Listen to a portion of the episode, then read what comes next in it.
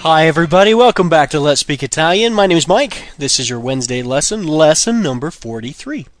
And thank you so much for listening, and thank you for telling your friends about the podcast. We do continue to get so many, many new listeners, and I think a lot of it is just word of mouth, and so thank you very much.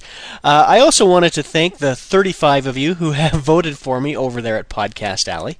Uh, thank you so much. I did want to get into the top 10 in my category, and I am currently number 7, which is awesome.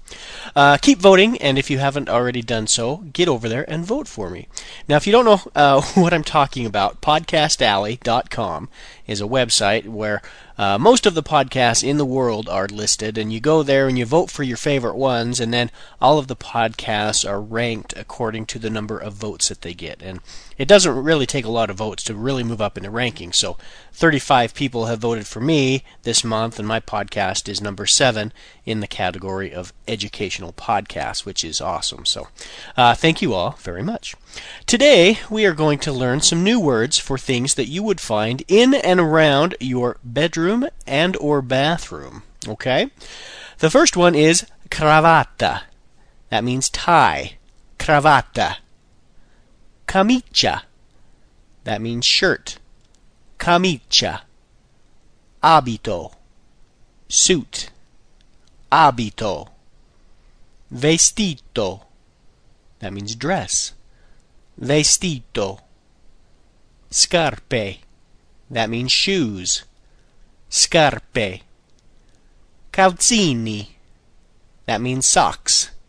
Calzini. Pantaloni. That means pants. Pantaloni. Letto.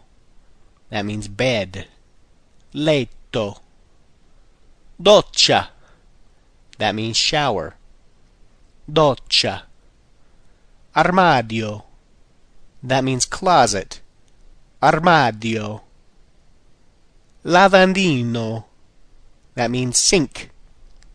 Lavandino. Spazzolino. That means toothbrush. Spazzolino. Dentifricio. That's toothpaste. Dentifricio. Sapone. That means soap. Sapone. Asciugamano. That means towel. Asciugamano. Pettine. That means comb. Pettine. Rasoio. That's razor. Rasoio. Schiuma da barba. That's shaving cream. Schiuma da barba. Shampoo. Yep, that means shampoo. Shampoo. And finally, bigodini.